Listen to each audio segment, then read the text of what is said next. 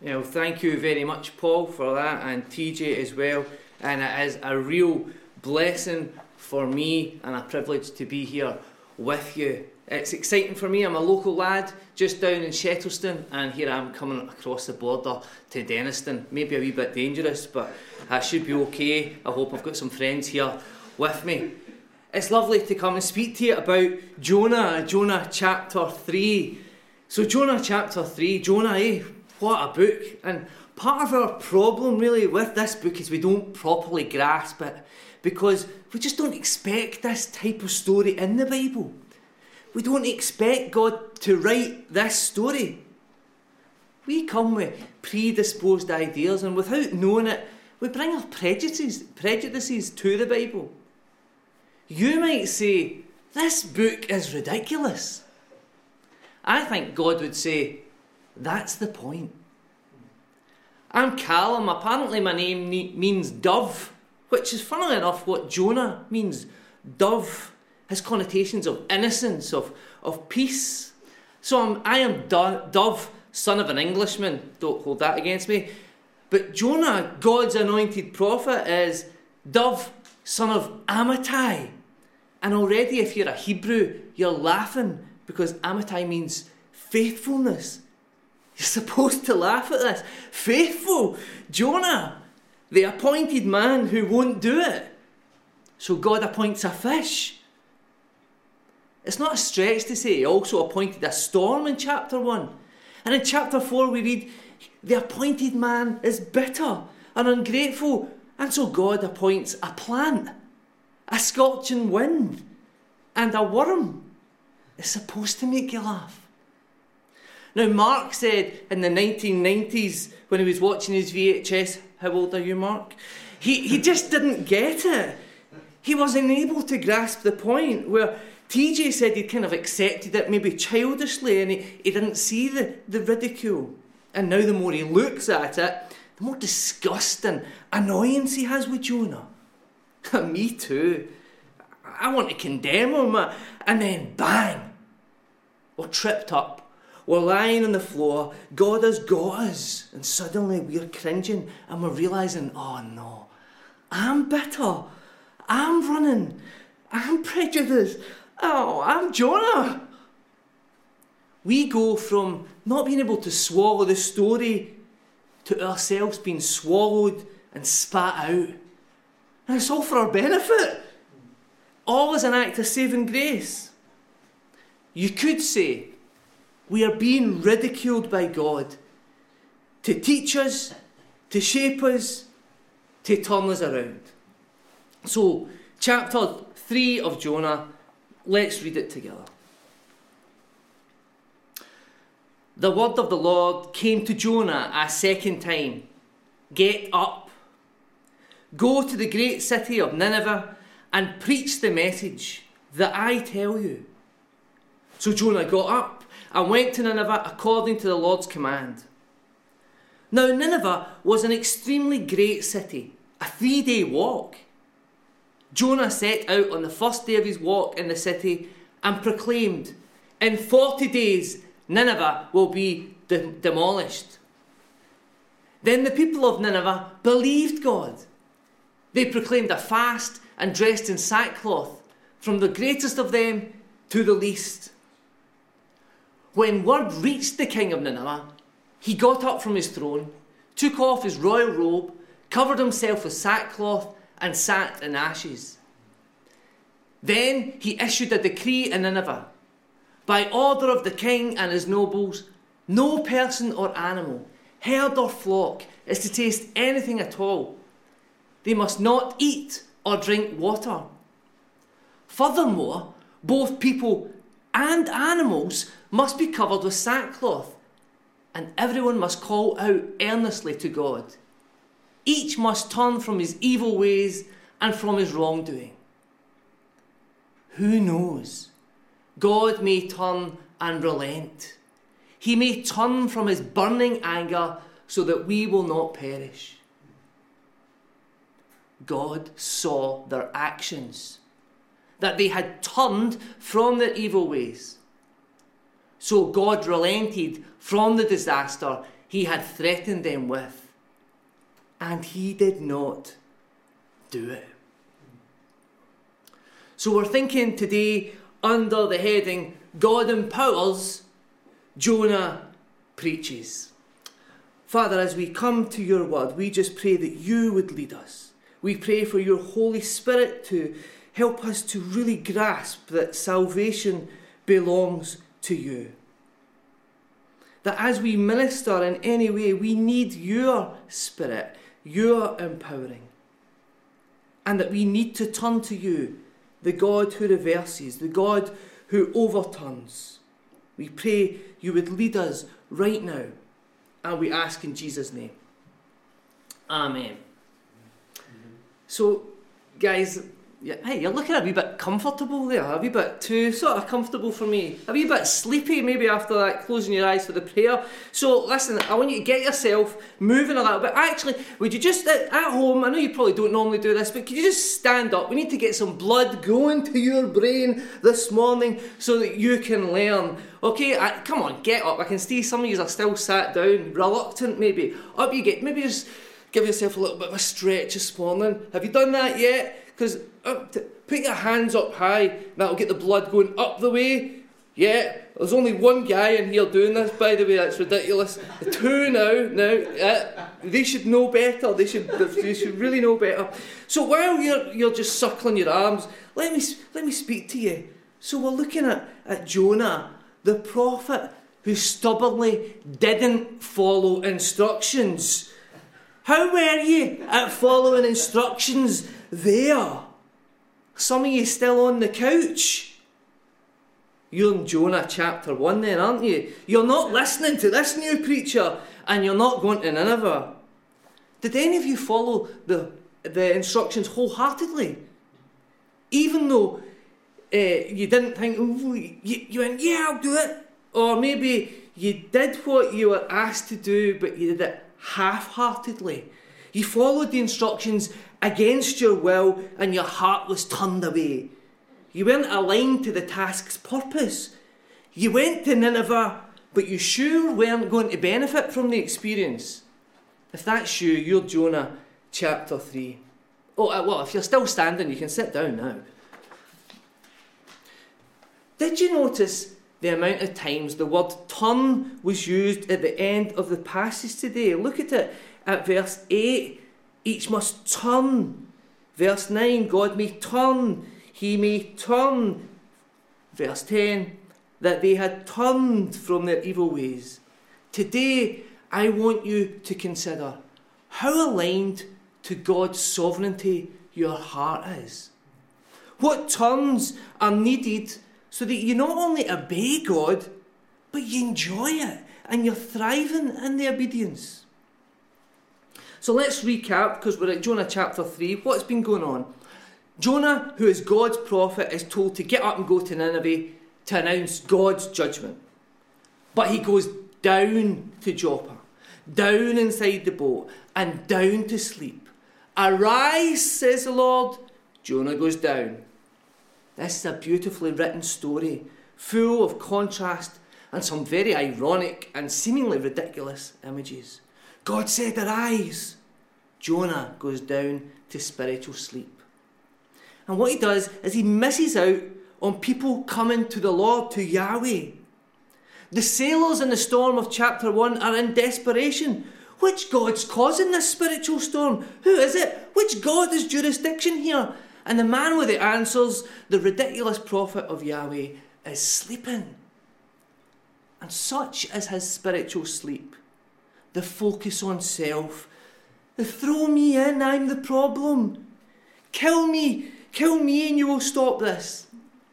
Actually, Jonah, why don't you just cry out? Why don't you just say you'll go to Nineveh? Or why don't you just jump in yourself?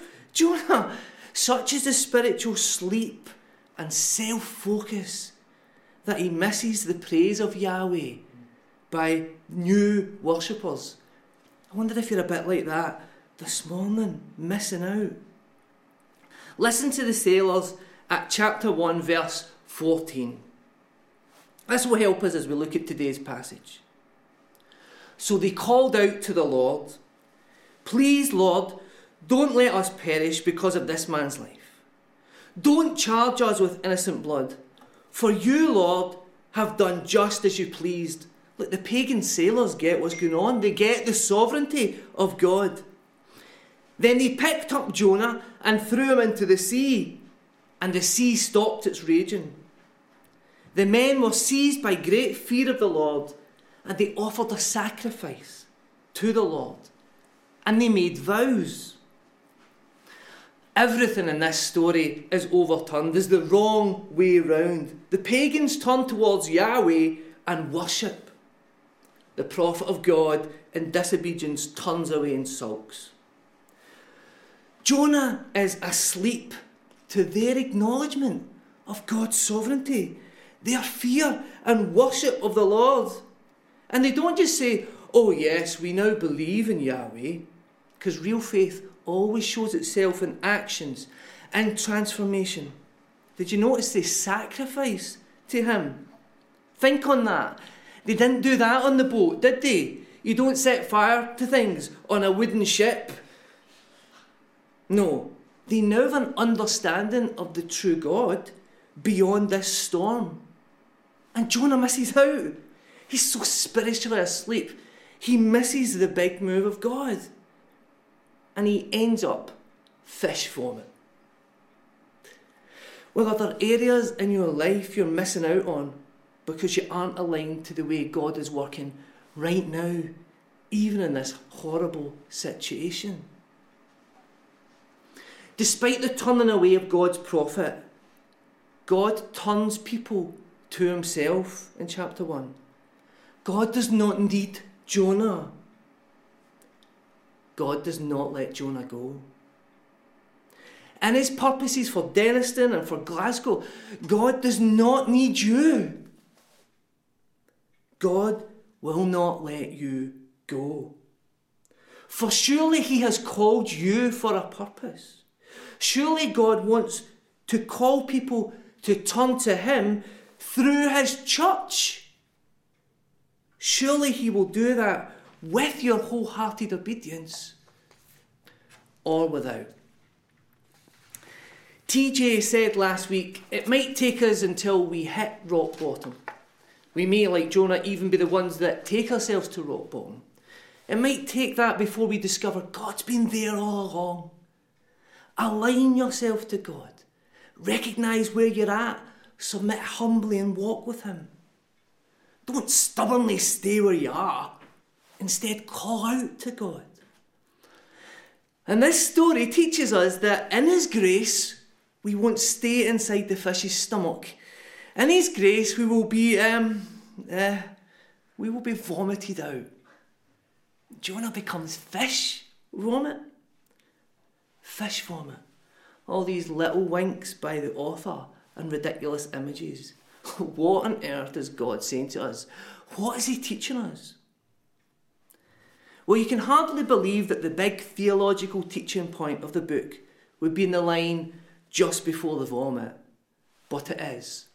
The last words of Jonah's Psalm nine D in chapter two. Salvation belongs to the Lord.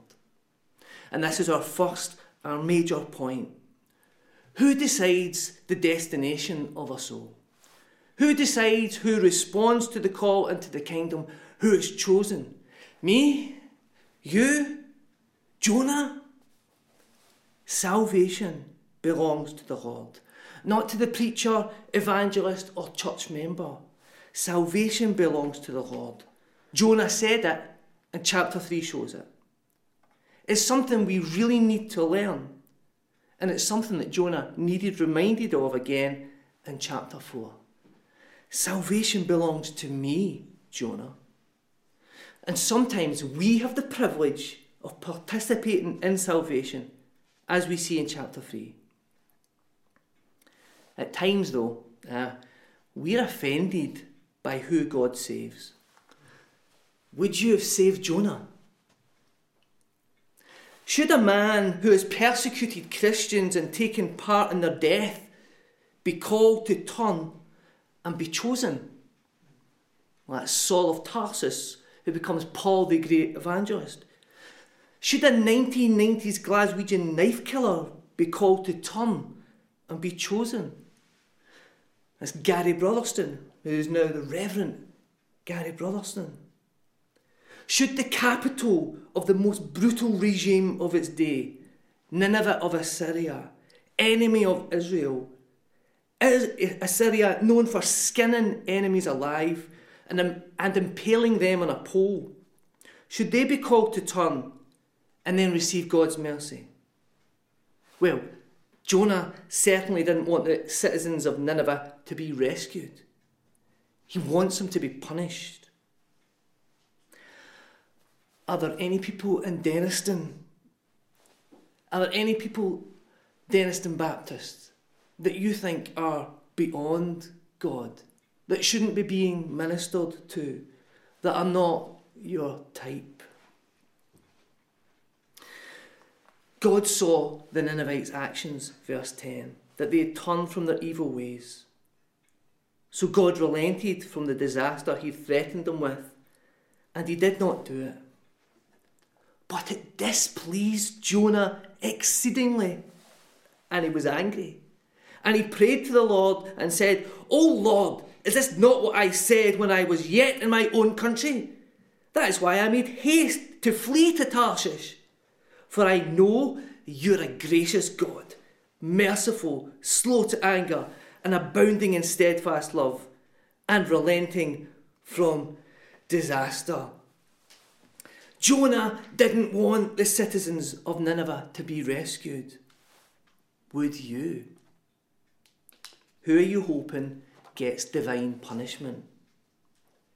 Whose evil do you want to see divinely avenged? Not your own, I imagine. So, God loves your enemies. That's a provocative title, Mark. It's a bit of a mind messer. And yet we know it was a teaching of Jesus. Love your enemies. Pray for those who persecute you. The whole story of Job, Job, of Jonah is a mind job for us. But not as much as it is to the Hebrews to whom it was written. Concentrate here. Think on the other books of the prophets near the book of Jonah. God tells the people of Israel through his prophets that not only are they doomed for destruction because of their continual idolatry, but that it will come through the Assyrians. And here in this book, God is sending a prophet from Israel to announce judgment to the Assyrians so that he can show grace to the Assyrians, show grace to the enemy of Israel, who are in turn going to come and conquer the people of Israel. Now that's a mind messer. That is a mind job. What can really be said about this? Well, God is sovereign, and his plan is different to ours. Aren't we discovering that in these days? We might not like the big picture situation in which we are living. You might question the Lord. You might even accuse the Lord. But who does salvation belong to? If the coronavirus pandemic creates better soil in people's hearts and leads to the turning of people to the Lord, should we question God's sovereignty if we're trapped in the house? We need to turn our hearts in prayer to God's will for the world, even if that just now seems to be bringing great hurt. Now, of course, as Christians, we are supposed to be light to the world, and Israel's job was to be light to the nations, to be a priest to the nations. But instead, it became idolatrous and arrogant. Are we guilty of this? I'm sorry to say it, but Israel had a, and I say this in full knowledge of my vicinity to the Loudoun Tavern, Israel had developed a "we are the people" attitude. We are the chosen and you are not attitude. And Jonah, this story, this story maybe more than any other, calls that attitude out. Church, learn this truth. Salvation belongs to the Lord, and he bestows it on who he wills. He is sovereign, so turn your hearts fully towards him and his ways. Now, if you've got your head screwed on properly, that's all a great thing. Because as we take out the word of life to the people, it's not our work, it's God's work. And it's God's empowerment. God empowers. We just preach and preach his message. So that is our first point. Salvation belongs to the Lord. And now we move on to God empowers and we preach. Then the Lord commanded the fish, and it vomited Jonah onto dry land. The word of the Lord came to Jonah a second time. Get up, go to the great city of Nineveh, and preach the message. Call out against it, the message that I tell you. So Jonah got up and arose. He went up to Nineveh, according to the Lord's command. According to what? The word of the Lord. Well, you're kind of hoping that Jonah's had a shower before he got there. Was he still lying on the beach when the word came again? Notice it's the same wording as before in chapter one. We are back where we started in chapter three, except Jonah is further away. He's made it harder for himself. Now, we can be forgiven our sin, but we don't escape the temporal consequences of it. Think of the consequences still for David and Bathsheba after repentance. But generally in the story, we're back at the start. And as we look at this next chapter, we see again, God is sovereign. It is his enabling, as it always is, that is the only reason that this mission is a success.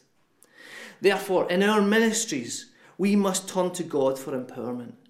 God's empowering is this next major point, this next section. So verse two, get up, go to the great city of Nineveh and preach the message that I tell you. The empowering message comes from God. And at last, Jonah does. At last, Jonah obeys. At last, Jonah is involved in the salvation of souls. His words are used by God to reach the city. God enables, Jonah preaches. In forty days, Nineveh will be demolished. And with the shortest sermon in history, Jonah transforms the city. The people call out. They call for a fast. They put on sackcloth from the greatest to the least. The king and the nobles hear the message, and straight off they proclaim and publish a decree. No one, no one is to eat or drink. No cattle are even allowed to eat or drink. People have to put on sackcloth. In fact, even get the sackcloth on the cattle. Who knows? Maybe God may relent. Maybe he will turn from his anger. What an amazing preacher Jonah must be. Just seven words, five in Hebrew, and every citizen of the world's most brutal nation is transformed. They turn. No wonder, no wonder God wanted Jonah to go, despite his unrighteousness. What an amazing... Aye, right. Aye, right. Let's read verse four. In forty days, Nineveh will be demolished. Then the people of God... Sorry. Then the people of Nineveh believed God. This transformation is all about God. All about his power. All about his sovereign enabling. And in all our ministries, we must turn to God for empowerment. Collectively here as church, and in our ministry, in our homes, and with our colleagues and schoolmates and friends, or, or should I just say online acquaintances these days. But this transformation is all about God, all about his power, all about his sovereign enabling. The teaching, amazingly though, is aimed at Jonah, and thus the Hebrews, and today, church. Are we aligned with God's purposes? Or do we have places we won't go, people we rule out? So it's not, of course, about Jonah's preaching. It is about God's word. Let's be honest, if this sermon is all Jonah said, and it is all we are told, then it is the worst sermon in the world. In forty days, Nineveh will be demolished or overturned. Why, Jonah? By whom, Jonah? In what way, Jonah? Not a mention of this. Not a mention of this being a result of their evil, or even that they should repent, or that this is a message from the Lord. So short is the sermon, and so missing as a character is Jonah in chapter three after verse four, that we start to ask, is his heart really turned to the Lord? We'll check chapter four out for the answer to that. Now, many commentators will say, well, surely Jonah said more, and maybe that is the case. But nothing in the Bible is accidental. The author is making a point here. Quite likely he is saying, Jonah really doesn't want Nineveh to know the Lord's mercy. He doesn't want them to turn and be saved. And yet, the Lord is still able. Jonah wants them to taste destruction. He might be obeying God, but is this prophet's heart yet aligned with a God of mercy and grace? It doesn't seem so. Again, like the sailors, like with the sailors rather, who is it that's missing out? It's Jonah. And yet, despite Jonah's hard-heartedness, God is able. Again, we are seeing that everything in this story is turned upside down. The prophet is arrogant, whilst the king of the most brutal empire is so humbled by seven words that he sits on ashes in repentance. Just what is going on? What is the Hebrew reader supposed to be thinking? What are we supposed to be thinking? The Lord says, fully align with me and my word. Keep turned towards me. Work with me. Abandon your prejudices and I will work through you. I will empower. This is the message of the book to the established religion of the day and to his church and to individuals in this day. I will empower as you preach, or whatever your ministry is. God says, yes, you are my flock, you are my people, but only because I turned you, and I want to turn others who just now are outside the people, outside the flock and outside the kingdom. Are you with me? Will you accept my sovereignty? So there is our second main point. He empowers. We preach. And enjoyment in God is found in, in, in our alignment to him. Will you accept his sovereignty? And he is so sovereign. So much so that the very words that Jonah preaches come true. In forty days, Nineveh wasn't demolished, but it was overturned, which is another way of translating the Hebrew. So our final point, God overturns, so turn fully to him. Everything is certainly overturned, and everything is turning over. Look at verse five with me. The people of Nineveh believed God. They proclaimed a fast and dressed in sackcloth, from the greatest of them to the least. Everything has changed. Sackcloth, a burlap-type material showing sorrow, fasting, another outward show of an inside transformation like the sailors. Faith leads to change. Read verse six. Everything is turned over. When the word reached the king of Nineveh, he got up from his throne, took off his royal robe, covered himself with sackcloth, and sat in ashes. Then he issued a decree in Nineveh. The king arises, He gets up, but when he goes down, unlike Jonah in chapter one, he's completely awake to God. He turns from being a ruler on a throne to a ruler who sits in ashes. He sits on ashes, but as he does so, isn't his light harder? Isn't his heart lighter? Whilst contrastingly in chapter four, Jonah sits under God's protection as miserable as sin. The king is an outward show of an inward humility. I might be the ruler, but I am not God. He takes off his clothes, his royal clothes, and replaces them with sackcloth. Can you picture the Queen doing this? Or any world leader saying, I have sinned greatly, and I am fallen human, totally dependent on God's mercy. This is a totally amazing transformation, especially for the ancient reader. Kings never, never willingly show weakness. Contrast this king in our story to the Pharaoh that is confronted with Moses in Exodus chapter five.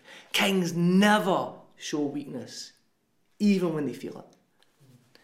But everything here is overturned. Read with me verse seven in the first part of eight a. Then he issued a decree in Nineveh, by order of the king and his nobles, no person or animal, herd or flock, is to taste anything at all. They must eat or drink, they, sorry, they must not eat or drink water. Furthermore, both people and animals must be covered with sackcloth, and everyone must call out earnestly to God. Everything is overturned. The king proclaims, this is no private religious experience. Everyone know that I, the king, proclaim our weakness before this God, and therefore we must show repentance. We must turn. No food, no water, nothing but regret. Make sure even the animals are crying out to God. Everything is overturned. The brutal have relented of evil. Verse eight b. Each must turn from his evil ways and from his wrongdoing. That can also be translated violence. Stop all evil. Stop all violence. This is the Assyrians saying this. And place your hope in God, that he may turn from his judgment of our evil. Oh, the brilliance of this story is that even in its main character's reluctance to prophesy to the people, to proclaim God's words, his words, God's words, come to pass. Everything indeed is overturned. And throughout Scripture we see God as the great reverser. Scripture is dripping with it. The first shall be last. God is completely sovereign. God overturns the heart of who he wills, even in our half-hearted obedience. And God saw their actions, that they had turned from their evil ways. So God relented from the disaster he had threatened them with, and he did not do it. Because of the Ninevites' actions, which showed that their heart had turned towards God. The same we know the sailors have turned to God as they now sacrifice to him. Their actions mean he spared them. So the very purpose of the threat of judgment, it's not some angry God who's had enough. The very purpose of judgment, of announcing it, is to give the opportunity to turn to God. Is it not a great thing when a wicked man renounces his ways? When he turns? Is it not an amazing thing when an enemy becomes a friend? Is there not great rejoicing in heaven when one sinner repents and turns? Do you wish your enemies would just remain so? But Jesus announced in Mark one, verse fourteen, it is time to turn. The time is fulfilled. The kingdom of God is at hand. Repent, which means turn, and believe the gospel. My friends, do you need to turn today? Maybe turn for the first time to Jesus. maybe turn back to Jesus. Or maybe you thought you were walking well with Jesus, but just something in this word has made you think, you know, there's stuff I've not handed over. There's things I don't yet do. I don't let him in this area of my life. I can't tell you where you're at with God, but I can tell you, turn to God. Sadly, we know the Assyrian king didn't stay on the ashes forever. One day he got back on his throne, and the empire resumed its way. That is a danger when we think the gospel is only for us at time of conversion. We forget we need to keep turning to God. We need to keep coming back to that cross. If we don't, then instead of being grateful to God, we start to become entitled followers, believing we are sovereign over church. We are better than others. That we are the people. And we forget that this Christian life is a daily sitting in the ashes thing. It's a daily repentance thing with a sovereign God who directs us. It's a daily turn to him thing, which becomes a daily joy. But like that Assyrian king, we, we keep getting back on the throne. So, is there any hope for us? Yeah, yeah. God is gracious, full of mercy, slow to anger, abounding in steadfast love. That's why another king got off his heavenly throne, took off his royal robes, and stepped down into the ashes. He took on the form of a servant as a human, humbling himself to the point of death. You know his name, you just need to call out to him. Jesus of Nazareth, the only Christ of God. So my friends, call out today. What have we learned? We've learned today that God is sovereign in salvation, and that is good. That he empowers us, and we just need to preach and obey, having our hearts fully turned to him. And if we don't, we'll be Jonah miserable, missing out on the joy of the Lord. And we've learned that the Lord is the great reverser who loves your enemies. He overturns. He's turning hearts to himself and invites you to participate. So don't be a runaway chapter one Jonah. Don't be a half-hearted chapter three or bitter chapter four Jonah. Surrender full control to the Lord and receive his joy. So turn your eyes towards Jesus. Look full in his wonderful face, and the things of earth will grow strangely dim in the light of his glory and grace. Our Father, we give you thanks for Jesus. We give you thanks for this story. We give you thanks for salvation, that it is yours and yours alone. And we ask, Lord, that you would be calling people to yourself, and that we would be willing, willing partners. What a privilege it is to work for you. Thank you, Lord Jesus. Amen.